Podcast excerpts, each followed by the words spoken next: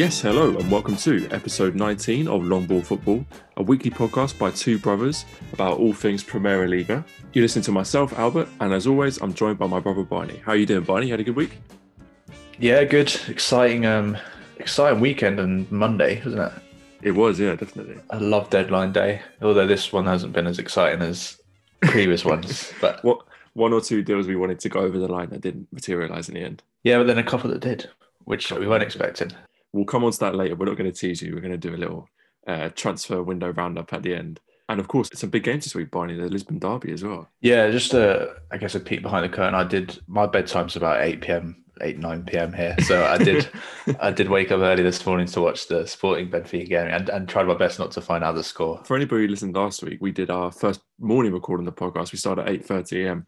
Just to put it in context, we're doing that again this week so we can cover the Sporting game. Barney has been up before this and watched the whole game on repeat on FreeSports before even recording. Well, that's the beauty of FreeSports, and I didn't realise until like about a couple of weeks ago that they've got the catch-up option, so you can watch any game, which is ideal for me because if it's a 9:30 kickoff, there's no chance. Another reason to love FreeSports, if you didn't love FreeSports already. My second favourite reason to love FreeSports, Barney, is whenever I tune in to watch a game that I think is going to be on FreeSports, for example, Porto versus Rio Ave, and they're not showing it, and in fact they're showing World Championship Pool Tournament. Just another reason to love FreeSports. Well, as I just alluded to, we're going to do a little transfer window roundup at the end of this podcast, and of course after we discuss the news, you're going to be talking about all the games of the week, especially that Lisbon derby, so we can look forward to those. I wanted to start off with some news this week though, Barney, because there's been 3 managerial changes.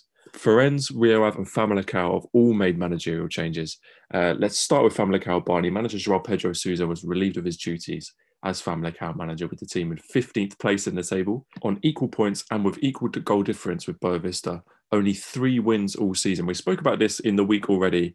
I think we've had a slight difference of opinion on this one, so I'll let you lay out your thoughts first. Well, I think firstly, as you just mentioned, they're on exactly the same points as Boavista, but I feel like I've been going the whole season thinking Boavista have been like absolute shambles, performing below their best. And I think Famalicão, I haven't quite felt the same way. I'm not sure why. There's obviously this whole thing that they are a small team and they did remarkably well last season, so that's going to be hanging over them. But yeah, I just haven't seen enough this season at all. He did remarkably well last season, but yeah, it's just not the same, is it? Is it a fair decision for you then? For me, yes. I think it's bizarre we've had so many managerial changes at the end of the transfer window. Yeah. Although I think with Famalicão, I'm not sure how much the manager has a say there. I've obviously got, as we talked about when they were our team in focus a few podcasts ago, they've obviously got a business model which is done top to bottom. So whether he's having says in the transfers, I'm not so sure, because they like to find hidden gems, don't they? Yeah, that's a very good point. I mean, I'm always unsure whether it's the manager bringing the players in or whether there's some kind of scouting board bringing the players in. For me though, Barney, I do think it was a harsh decision. I would have kept him on. I think you look at the job he did last season, where they came within literally minutes of European football for a club of Famalicão size. I think it says an awful lot about the qualities that he possesses as a manager. And the important thing for me is to remember that he had that amazing season with a team of essentially misfits, right? Let's not forget Tony Martinez was a flop at West Ham. Pedro Gonçalves, who's now tearing it up in the league for Sporting, didn't make it at Wolves. Ruben Limeiras was signed from Plymouth Argyle. These are not well-beaten players, and he's done a great job with them. And even the players that did well for him, he lost in the summer and they weren't replaced. So yes, they have struggled, but look at the squad they had. The squad that they had at the beginning of the season was no better than any of the other squads that the teams in and around him had. So I think it is a bit harsh to get rid of him.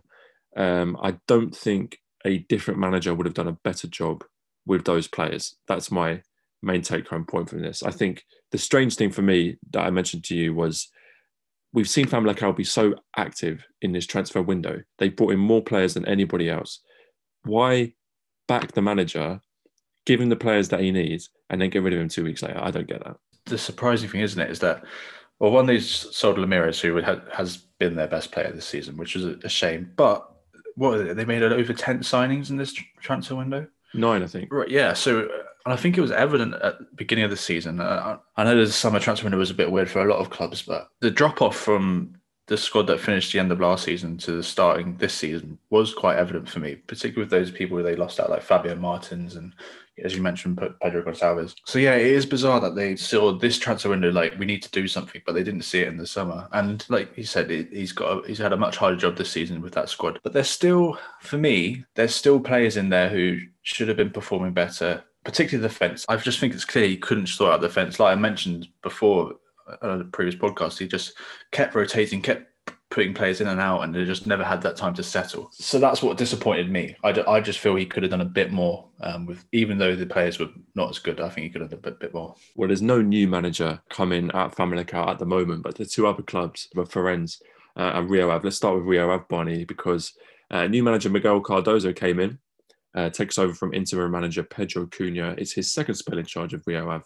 And in fact, his first spell at the club was his first job as a senior manager, and a season where he led Rio Ave to their best ever campaign in the top flight, equal to that season that Carlos Carvalho achieved with them a couple of years ago. Seems like a good appointment on paper to me. Yeah, I agree. I think it does look good. I mean, he's managed some good clubs in different leagues, FC Nantes, Celta Vigo, AEK Athens, but I think of all of those, he hasn't had the longest stints, I mean, quite short tenures there. But it's more about looking at his experience in this league. You know, he's assistant manager at Sporting Braga, Coimbra, and like you said, yeah, just the fact he knows this club and he's done something with them before, I think it's going to be really good.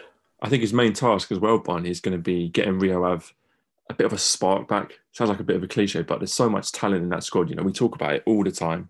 Carlos Malé, Gelson Dala, Geraldes, Machino, we bang on about it a lot of those players are so talented that they just shown that they've got ability there. Maybe they just need someone to give them a bit of a confidence boost, get them playing with a bit more freedom, something like that. Yeah, because there's no doubt they've got the squad there, isn't it? They've got no the players. They just haven't done it. And of course, the last managerial change we want to talk about is the Ferenc manager. And this is an interesting one, Barney, because slightly different situation to those other two clubs. They've obviously struggled all season. That's not a secret, but they've been massive underdogs. And I don't think they could reasonably expect to be anywhere in the table other than where they are now. If they've had issues, for me, and we've watched a lot of Ferenc this season, if they've had issues, it's either been the beginning of the season where it seemed like they were just getting unlucky every single game. You know, the ball just wouldn't drop for them, or the majority of the rest of the season where it's just become apparent that they don't have the quality in that squad to compete. But for me, none of their issues this season you can reasonably put down to anything the manager has done. I don't think I've ever watched a Ferenc game and thought the manager is not doing enough here. Yeah, I agree with you. I think I've quite liked watching them play. Potentially, there's been the occasion where you think they're trying to, what's the phrase, play beyond their means. Yeah. See what I mean?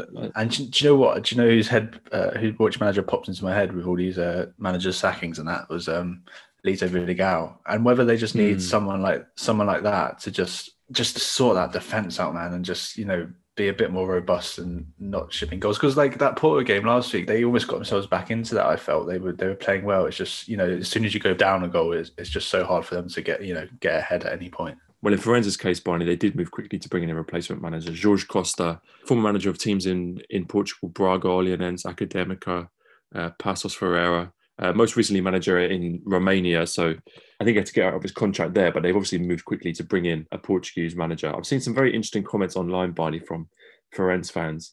One or two very unsympathetic, not very impressed with Ferenc's previous playing style, but also there was a very positive message for a while from the club, noting that under Sergio Vieira, they returned to the top flight after a long absence. So, you know, I think he'll be fondly remembered there.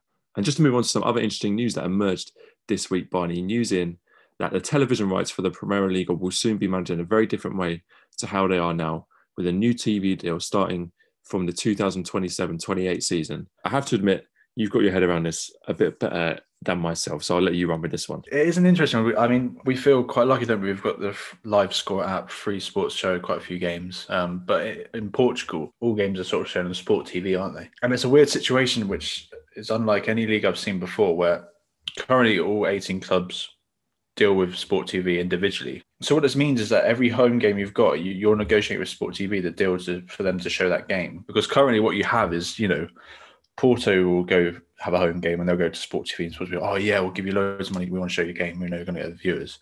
But then, you know, someone like Ferenc will have a home game and Sport TV will like, well, you know, not many people can watch this, we'll offer you this much.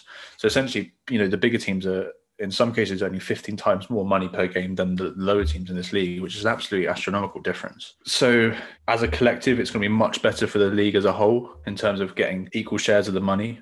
I'm not sure, I haven't read anything about how the top three clubs feel about this, because I don't know if that means they're going to be getting a worse deal. But then the most interesting thing of this, when I looked into this, was the rights for Portugal for a season are valued at about 110 million pounds. And then you compare that to other leagues in across the world, and there's a huge difference, man. I mean, obviously Portugal's a small country, but Belgium, the closest match, with 95 million pounds a season for their TV rights. But then you go to Brazil, that's 250 million, Turkey 400 million, Italy 900 million, and then the big leagues are all £1 billion plus. So it's interesting. I mean, I think obviously TV revenue is just nowhere near as big a deal as it is, say, here in England.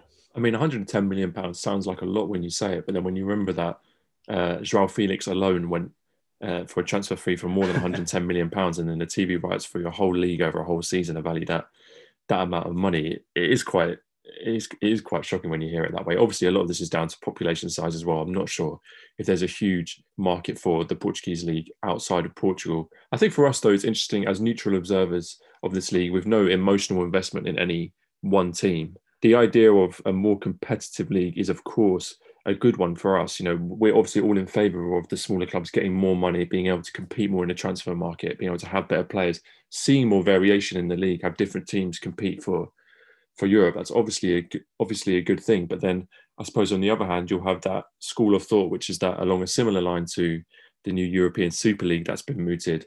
I'm sure a lot of Portuguese people will be thinking in terms of the coefficient, in terms of how many Champions League places are offered to Portugal. Surely it's better, therefore, to have the stronger teams as strong as possible so that they can compete on a European stage. Also, sort of almost on the reverse of that, with the way Portuguese clubs have been performing in Europe this season, it does sort of perhaps make this league more attractive for a TV company to purchase the rights and show it across the whole of Europe or even in the world. So it works both ways, I think. And yeah, I think the main thing to take away from this is just the fact that we would see clubs with a bit more financial stability towards the bottom end of the table.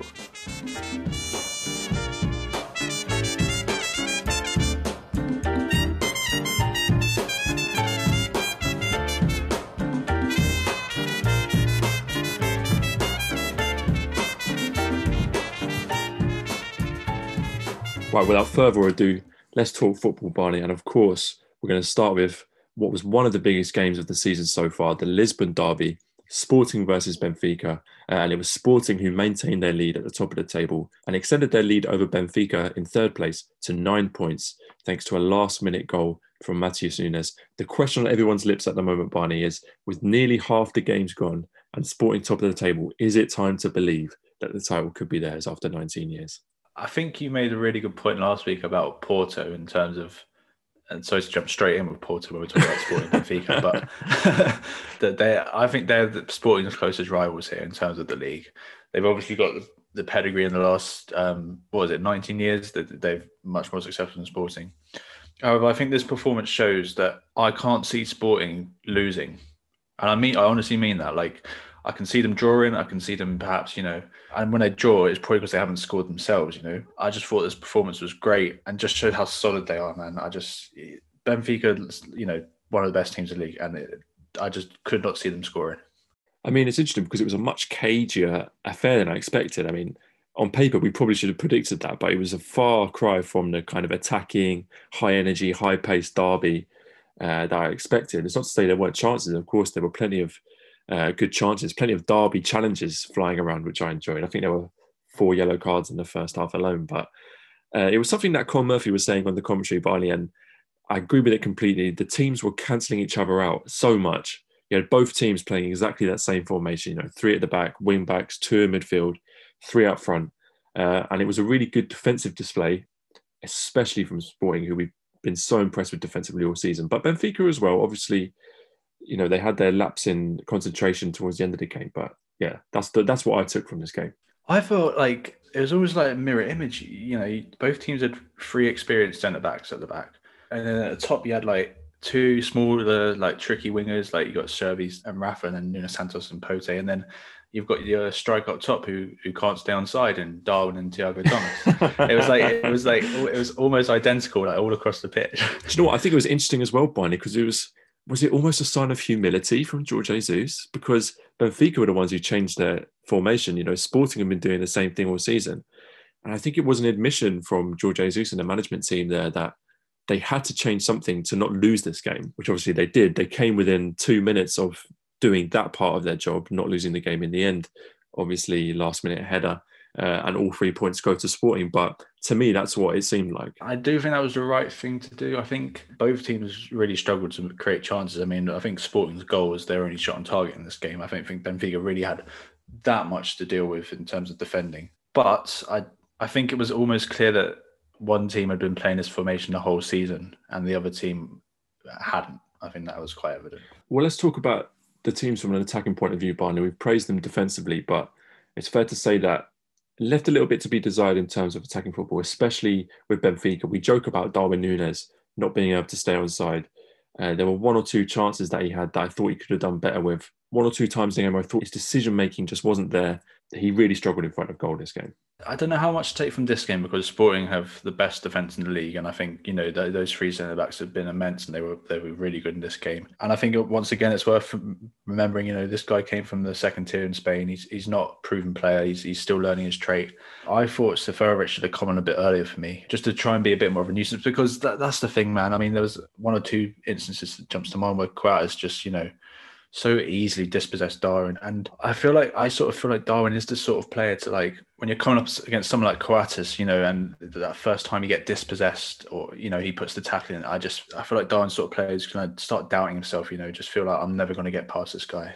It's interesting to hear you say they should have brought on Seferovic sooner. I think a lot of Benfica fans have their head in their hands hearing you say that. I don't think he's a very popular figure, but I am inclined to agree because I think in a game like that, he's probably the most effective attacker they had. Another player that I want to give credit to, Barney, Julian Weigl. I think he had a pretty good game. He made one or two good interceptions, which I was impressed with. But I think Gabriel coming back in as well in that midfield was good for them. I think he's probably one of their better central midfielders in that position. He had a great battle with Matheus Nunes this game, didn't he? And I wanted to look at the midfield, actually, because there's this whole bizarre thing with the Pellegrini suspension, wasn't there, where a couple of hours before the game it was announced that he was available. Absolute shambles. Yeah, and I think the reason he didn't start is because, and this is credit to Amorim, because he could have panicked and put him straight back in, but they would have been preparing all weekend without him. He kept Matheus Nunes in the starting lineup, and I feel like he was going to be a massive loss. You know, he's so important at winning the ball back for Sporting. He's also solid, and he's got, you know, he covers a lot more ground than João Mario. And to sort of get Matheus Nunes, what is he, 22 years old, to sort of come in and do that role himself. I just thought he was a really mature performance. I think, you know, like, he battled well against Gabriel. And of course, he got the goal, Barney. Decent header as well. Just the position he got himself into, you know, he was really smart. And to be at that, in, like, you know, what was it, 90 minutes he'd been running the whole game and he just casually got in there. No one picked him up. I mean, I thought that was poor. That was a poor passage for Benfica. They shouldn't have let Cabral, you know, turn and get the gap to get to Porro, and then they should have put Matheus Nunes up. That was really disappointing that not one of them did. But yeah, like, as we mentioned, they just cancelled each other out, didn't they? And I think Amorim made changes a bit early. It was clear he was trying to change something and trying to sort of attack those slow centre-backs when bringing on Tabata and Cabral. Well, we've talked about Rúben Amorim a couple of times in this podcast, so we're not going to go on another Rúben Amorim loving, which we have quite a few times, although he does deserve it. But the one thing that I would just like to say about him is that it's so pleasing to see his winning mentality imparted onto this team, because the one thing that I see when I look at Sporting at the moment is that no matter what game they're having, whether they're not on top form, whether they're in scintillating form, is that they will not stop fighting until the end of the game. And I think over the course of the season, that's going to put them in a very good position. I said last week, and I stand by it, that they might not have the squad depth to see them over the line, but when they've got that kind of winning mentality about them, that's going to be an invaluable asset over the course of the season. Of course, the one team that would have been looking at this game with a lot of interest, Barney, was Porto. I think a lot of Porto fans on social media were saying they would have preferred a draw or maybe even a win for Benfica to boost their title chances. It didn't go that way, but they did their job. They beat Rio Ave 2-0. I'm not going to lie to you, Barney, it was a boring game, very flat, lacked a lot of energy. But again, Porto will not care. They put another 3 points on the board. They keep pace at the top of the table.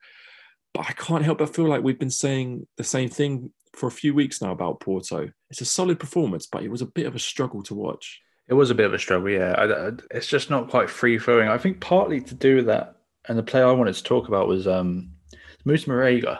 I think he really disappointed in this game, and he's for me, he's disappointed a bit this season. Like, I know he's not just a goal scorer in this team. You know, he works hard and he creates chances, and that relationship with Taremi quite works. They, harass the back line, but I don't know, they've gone with the two strikers, but potentially they should be looking to sort of go back to just having Taremi and, maybe another creative player in midfield.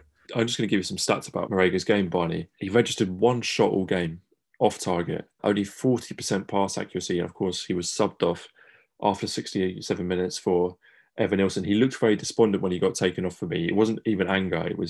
He just seemed quite deflated. Credit to him, when Evanilson scored, a young player that's come on for him and scored the goal, he was very supportive, standing up with the rest of the subs bench, applauding the goal. But he's obviously going through a very rough patch right now. Taremi's taking his thunder a little bit. At the end of the day, if they're winning games, at least there's no pressure on him. But of course, he's going to want to look to get back on form. Luis Diaz as well, Barney, someone who I thought had a good game. He's been a little bit in and out of the squad this season. He looked bright. He looked hungry for the game. It wasn't a perfect performance by any means. He made mistakes, but he looked like somebody who was putting in a lot of work. He has done that all season, which I didn't know he was the sort of player to do that, but he always works hard for the team. I think, good Sergio Oliveira was back in that starting lineup. Good to see him back. Corona with his 250th appearance. Yeah, they're looking good for the Champions League, aren't they? They're a solid team. And this was a dull performance, no sparks, but they won it 2-0 against an improved Rio Ave, who, with the new manager, it could have been a difficult game. Well, let's talk about that new manager, Barney. Miguel Cardoso in charge. Always going to be a tough task to get a result against Porto in your first game. They had one or two moments, but they didn't really put Porto under any pressure. A couple of interesting squad selections for me, Barney. Machino and Geraldes starting on the bench. I think they've been excellent performers recently, especially Machino, I think, scored in his last game. I think Machino is a bit in and out of that squad, but Geraldes is the one for me. I don't know why he's not starting. I really don't get it. I think every time he plays, he looks like the best player on the pitch. He came in at half-time, but I don't understand why he's not getting a start. I think he went with perhaps a more robust midfield in this game, Tarantini, Felipe Augusto. And then he also went with Ronan up top, big Brazilian striker unknown from Tondela. And I like that because it sort of gave Dala the opportunity to sort of just took that pressure off Dala to being the front man. And it sort of worked in terms of him being a nuisance with that Porto back line. Yeah, I think some of the selections, including starting with Ronan up top and leaving Geraldes on the bench, was about physicality. I think he clearly was a bit worried about not being able to compete physically in midfield, and especially up front. We were obviously coming up against Pepe and Mbemba. But I agree with you. Geraldes is the most talented player in that squad for me. He's a player who will unlock doors. He will make chances for you. So I think that was a no-brainer. Just before we move on, Barney, I want to leave you with a quote from the Rio Ave manager after the game. We're talking about this defeat. He said, "No conductor can make a Paganini concerto in 3 days." A lovely niche classical music reference there. Paganini could have gone Mozart, could have gone mainstream, but he went for Paganini. I mean, it's hard to take stuff in this game. Like you said, he's only had 3 days, but there is tactical changes that we haven't seen this season. So yeah, they should be all right, shouldn't they? They'll be fine. They'll be fine. And of course, as we deal with a lot on this podcast, there is football outside of the top three, and there was a couple of interesting other games this weekend, Barney. The first one I want to talk to you about, Porto Menes versus Boavista, a game that ended 2-1 to Boavista. It's a game I wanted to talk about, not just because I recommended it last week, but because it did turn out to be a great game. And of course, a great win for Boavista, who've been desperate for a result for a long time. I'm going to focus on Boavista here, Barney. Jesualdo Ferreira's first win as a manager. They lined up with exactly the same 4-3-3 system that they have done in all of his games in charge. And the game did actually start quite negatively with Portimonense going in front. But the key difference for me in this game was the mentality. The mentality it took for Boavista to dig in deep, not give up, and earn themselves a well-deserved win. They were 1-0 down after half an hour, but Albert Fellis got a goal just before half time that would have given themselves a big boost, and of course they got a second goal in the second half, and crucially it's a win that they wouldn't have got a couple of weeks ago when they were in such a rut. It's a massive win for their survival hopes, and it's a massive win for their confidence when they need it most. Yeah, absolutely. I think it was nice to see them sort of go back to a sort of trusted formation with the four at the back. I think Cannon was dropped, wasn't he? He was, yeah. But it worked out all right. I think I was saying before the game that if they go down, there's players like Ellis who will be picked up by a bigger team, because I think he looks good in front of goal. I think they just need to get him and Gomez playing. The more they can get them playing together, the better, because we haven't talked about Angel Gomez for a while, but he's fantastic again in this game. I really want it to click for them. Because there's a lot of players I just really like, and I still it's one of the strangest teams this season for me. I just don't get why it hasn't clicked. But it's definitely improved, and I hope they can just start building this, because it is a massive result for them. They haven't won in so long. Well, it just shows how close this bottom of the table is, Barney, because one win and they put themselves up from bottom into 16th place on equal points with Famalicão. So they've given them every single chance to get out of this relegation zone already. You always felt like all they needed to do was put a couple of wins together and their season would be looking an awful lot healthier. I mean, yeah, and you look at the next two fixtures. They've got Gil Vicente and Nacional. Both teams, they can beat. And this is a lovely little run that if they can put this together, should sort of see them straight. Yeah, great opportunity for Boavista to move up the table. Another game we're going to talk about, Vitória Guimarães versus Marítimo. 1-0 win for Vitória Guimarães. We both watched this game, Barney. What did you think of it? It was all right. I mean, it wasn't the best game, was it? But I think it's the result, isn't it? I mean, it's what, 3 wins in a row now for Vitória. Perhaps most importantly, they've only conceded 1 goal in those 3 games, which is markedly better than the rest of the season. Sulima was back in the side, which was nice to see, but then Edwards on the bench, which is a bit of a curveball. Yeah, we were obviously happy to see Issa starting, but then seeing Marcus dropped for the second game in a row. If he wasn't an English player, I'd probably be saying kudos to the manager for having the bravery to drop who is essentially one of their star players. But obviously from our perspective, we want to see Marcus playing. But Issa Suleiman had a very positive game, I thought. Clean sheet for him would be good for his confidence, get back in the team. Show to his manager. Should have scored twice. But look, he can add goals to his game at a later date. Right? At the moment, it's all about showing that he's a solid defender, and he did. He looked calm. He looked assured. We tweeted out that he had a 97% pass accuracy. I think 96% of those were passing the ball left to Abel Moomin. But anyway, I mean, a good shout out as well for Trammell in goal for the injured Varela. Of course, he got man of the match in this game. I think he performed quite well. I think Renaccio came in for Edwards. Fair play to him. He had another good game. I think it's nice for the manager to have these options. I think I don't know if the worrying thing for Edwards is the fact that Ruben Lamírez came on in this game rather than himself. It's like you said, it's not the first time he hasn't started, and I don't know if the manager is just sort of trying to send him a message. He was definitely starting to perform a lot better, like more recently. Yeah, he's obviously signed that new deal, and he looked quite confident in those immediate games after that. There's always been whisperings about Marcus, about his attitudes and things like that. There's rumours about that's why he never quite made it at Spurs. Obviously, we're both 100% behind him. I'm sure he's maturing as a player. He's been made to feel like an important player at the club, so I'm sure he will respond correctly. I think this game, Barney, also is important for its context in the table. And we should quickly touch on another game that happened last night. Braga winning 4-0 over Moreirense. And it's an interesting part of the table, Barney, a part of the table we talk about a lot. Because at the moment, none of those teams around 4th, 5th and 6th are letting up. It's 3 wins in a row for Vitória. Passos are blasting through teams, winning games.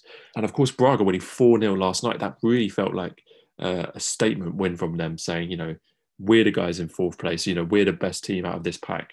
So yeah, really interesting part of the table to follow. It's nice to see Braga just, 3-0 up in 30 minutes? I mean, that's brilliant.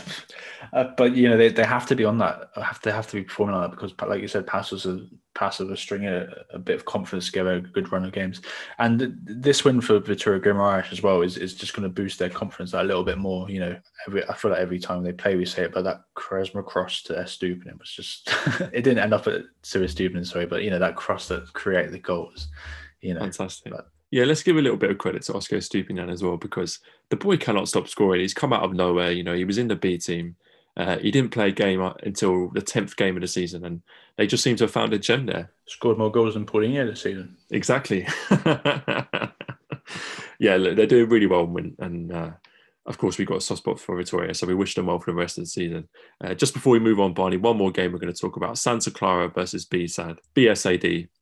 I don't know which one we're going to say. Be sad. Be sad. A lot of reasons to be sad for them in this game, Barney. Thank you very much. As they lost 2-0 to Santa Clara.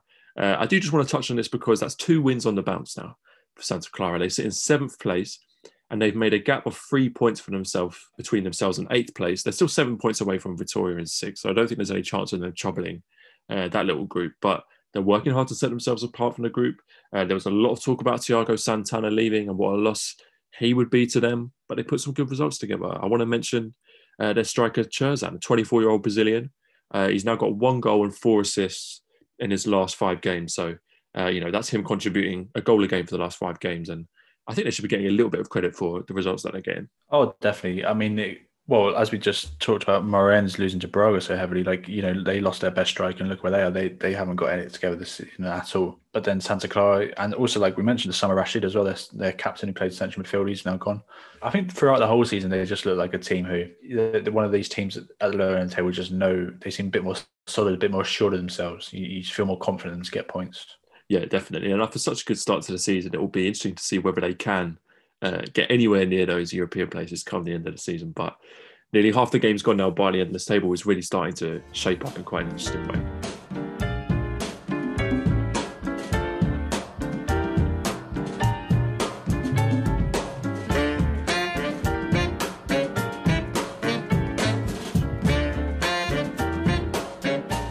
Right, well, yesterday was deadline day for the January transfer window, the second most exciting day in the football calendar for us, Barney, the first, of course, being the summer deadline day. We're going to take a look at some of the deals that went through and where else to start, but with Paulinho to Sporting. It's a deal that's been rumoured since the summer. It's finally gone through. And before we get into the sort of nitty-gritty details of the transfer, just what do you think his impact on the pitch will be for Sporting? I mean, what a Monday they had, didn't they? They did a fantastic win against Benfica, and then to announce Paulinho, a player that I think they have needed all season, even though they've still been performing so well. Like, they've made it clear they want him. I remember earlier in the season, I foolishly said Spora was the missing piece in the puzzle for Sporting, but I think Paulinho really could be. You know, the way they play, I think that he hopefully get a few more chances than he does at Braga, and if he gets back to his form that he's shown last season, I think it's just perfect deal. There's been a little bit of talk about his form for Braga because he hasn't had an incredible season in front of goal for Braga. He's obviously had fantastic seasons in the park. Let's not forget that he made his full Portugal international debut this season. So there's a hell of a player there. Let's look at the technical side of the deal, Barney, because this is quite interesting. So Sporting will pay Braga €16 million for 70% of Paulinho's rights. And in return, they get Sporar on loan until the end of the season and Borja for €3 million, meaning Braga's net return on this deal was €30 million after the cost of Borja.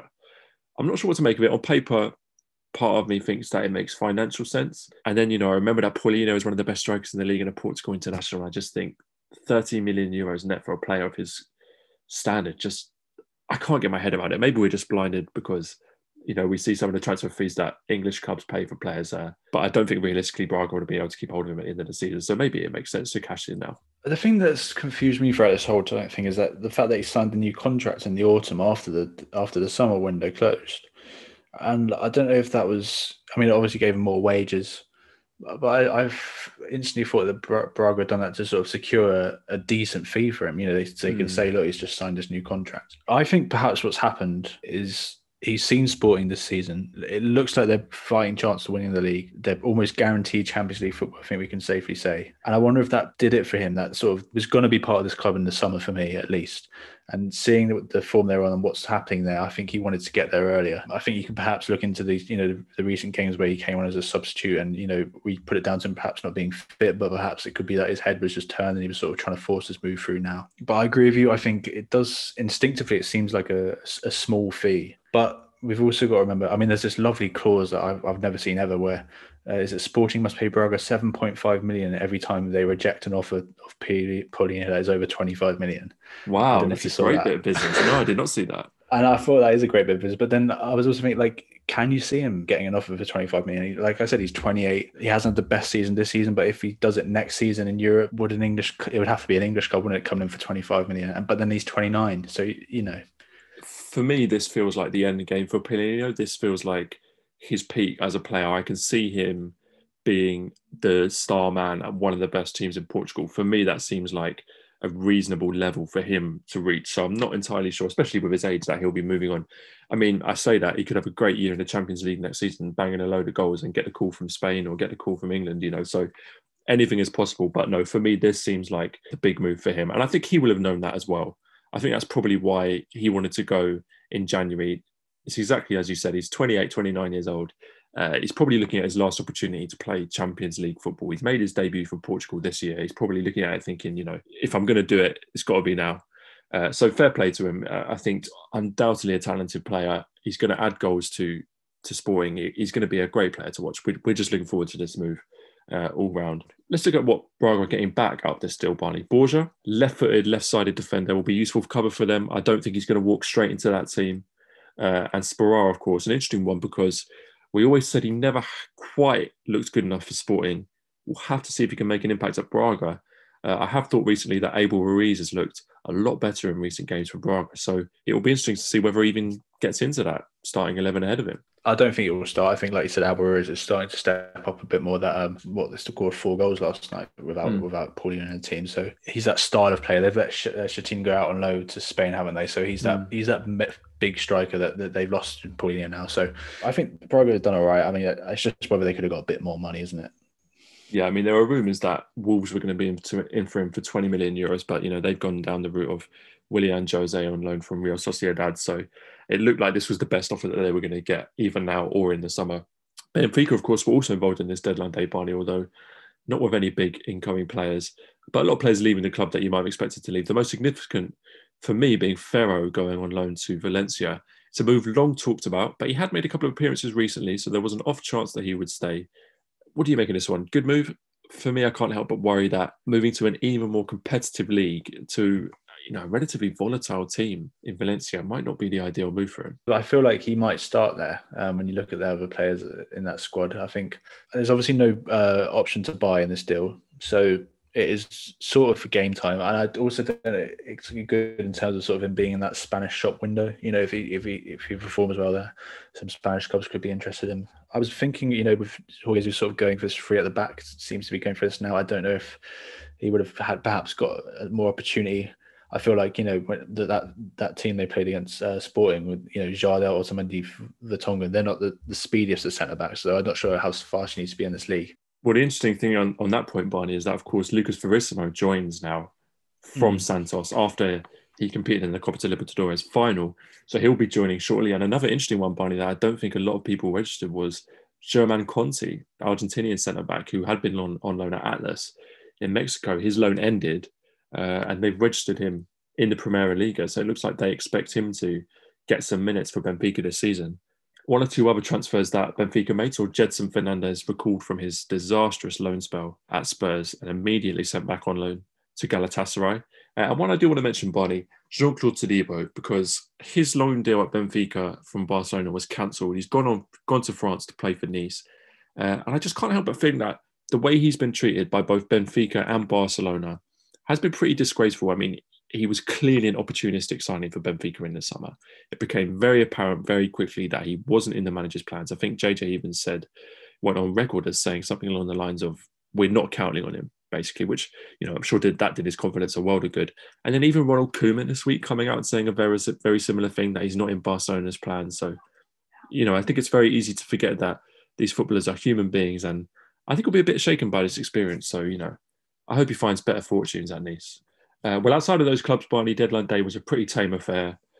Sporting and Braga are making up most of the headlines. And of course, there were some moves that didn't happen that we thought might happen. Ryan Gould to Braga was an interesting one that came about a couple of days before the window closed and then never really materialised. It looks like it's a deal that will probably still go ahead in the summer, but a bit of excitement for a couple of days. Do you know what? The thing I think we forget is, you mentioned before on this podcast, how loyal he is. You know, he's the captain of Ferenc. I definitely can imagine him saying, look, I'm going to get this job done here, whatever the result is. I'm going to, you know, try my best for this team, and then we'll talk in the summer. Oh, I would love to see him at Braga. I think, you know, getting that opportunity in the Europa League this season as well could have been good for him, particularly with the Euros, as we talked about before, trying to get a shout in for the Scotland squad. I think it will happen in the summer. I just wondered if he, you know, he could have been holding out for a bigger club than Braga. I'm not sure. Well, look, just go back to your first point. I think, you know what, it's not even a case of just loyalty. I think it's easy to forget that because, look, he obviously is their best player. He's their talisman, he's their captain, and he gives a lot to the team. But let's not forget, Barney, that Ferenc have given a lot to him as well. You know, when he was released by Sporting, there weren't exactly Portuguese clubs queuing up to sign him. You know, he dropped down to the second division in Portugal. He didn't get a top division team. So Ferenc have shown him a lot of faith as well, and they're the people that gave him the platform to show his talent today. So I think that relationship works both ways. I do have to say, I think if there was a serious offer on the table from Braga, especially with the prospect of playing Europa League football in the lead up to the Euros when he's trying to get a place in the Scotland squad, I mean, that's selflessness to an extreme. you know, because that's an incredible opportunity. But yeah, we expect it to happen in the summer. He deserves to be playing for that, at that level, if not higher. We'll see if any offers come in for him in the summer. And of course, we'll follow his career this season with great interest. And of course, another deal that hasn't happened quite yet, Barney, is the fabled Keisuke Honda transfer to Porto Menense. It hasn't materialised yet. We woke up this morning and saw a report that he has been offered a contract 6 months to the end of the season with an opportunity to extend for a year. Keisuke, if you're listening, mate, sign the ting, man. We're all waiting for it. It was just, I think that would be my favourite transfer ever. But no, I hope that does happen. I just want to see him take a free kick, man, in this league. That's all I want to do. Your favourite transfer ever, other than Andrea Desena to Leyton Orient? Other than that one, yeah. Well, just about this transfer conversation, Barney, I want to end this discussion with a question. And that question is, which club do you think has had the best January transfer window? I think it's hard to overlook Sporting. I think the Paulino sign is massive. I think the fact they've offloaded a few players on their wage bill as well out on loan, I think that's been smart. And then, as we mentioned at the beginning of this podcast, Famalicão, I think there's some really, really good signings, and the quantity of them as well has been brilliant. And then also Maritimo, they've made a few shrewd signings, I feel. Goncalo Ramos from Benfica, and I think it's a nice bit of business. I did think that when that deal went through, I thought we could see Rodrigo Pino going earlier. I thought that was perhaps what was that was making room for. But yeah, what about you? It hasn't been as exciting as we were expecting. Obviously, financial situations for clubs is... Yeah. Well, for me, if Paulinho has the impact that we all hope and takes Sporting to their first league title in 19 years, then that transfer alone would mean that Sporting had the best transfer window. But for me, I think I would agree. Famalicão have had the best transfer window. They've been extremely proactive in the transfer market. They brought in 9 players. They've clearly made a concerted effort to turn around their fortunes, get back to those shrewd, smart signings that served them so well last year. And obviously with a new manager at the helm very soon, we'll have to see how their season takes shape. Right, well, before we wrap up for this week, we're just going to have a look ahead to some of the games coming up this weekend. A lot of football, Barney. Games on Thursday, Friday, Sunday, Monday and Tuesday. Both teams playing twice over the course of the weekend. I think we've got a game of the week already, though. Sunday night, 8:45, Braga versus Porto. Live on FreeSports. That's going to be a fantastic game. Yeah, that'd be really good, I think. I mean, Braga coming off the back of their 4-0 win last night. I mean, they just destroyed in 30 minutes, man. It's unreal. So, yeah. And as we've talked about, Porto not showing the same sort of, not capabilities, but, you know, showing the same ability to dismantle teams like that this season. I mean, they'll undoubtedly be up for it, but whatever happens, I've just got a feeling that's going to be a really fantastic game. Another interesting game to look out for me, Barney, Friday night at 7 o'clock, Benfica versus Vitória Guimarães. Again, that's going to be live on FreeSports, I believe, as well. What a game, Barney. I mean, Benfica low on confidence, Vitória Guimarães conceding very few goals. We know Benfica don't like teams like that. If that's another loss for Benfica, who knows what's going to happen with them? I mean, yeah, that one excites me as well. I can see Vitória feeling confident in that game. Well, that's about all we've got time for this week. We will, of course, be back next week discussing all those games and any news and any transfer developments. If you've enjoyed listening to this episode, you can leave us a review on Apple Podcasts or recommend our podcast to a friend who you think might enjoy it. But for now, it just leaves us to say thank you very much for listening, and we'll see you next week. Yeah, see you next week.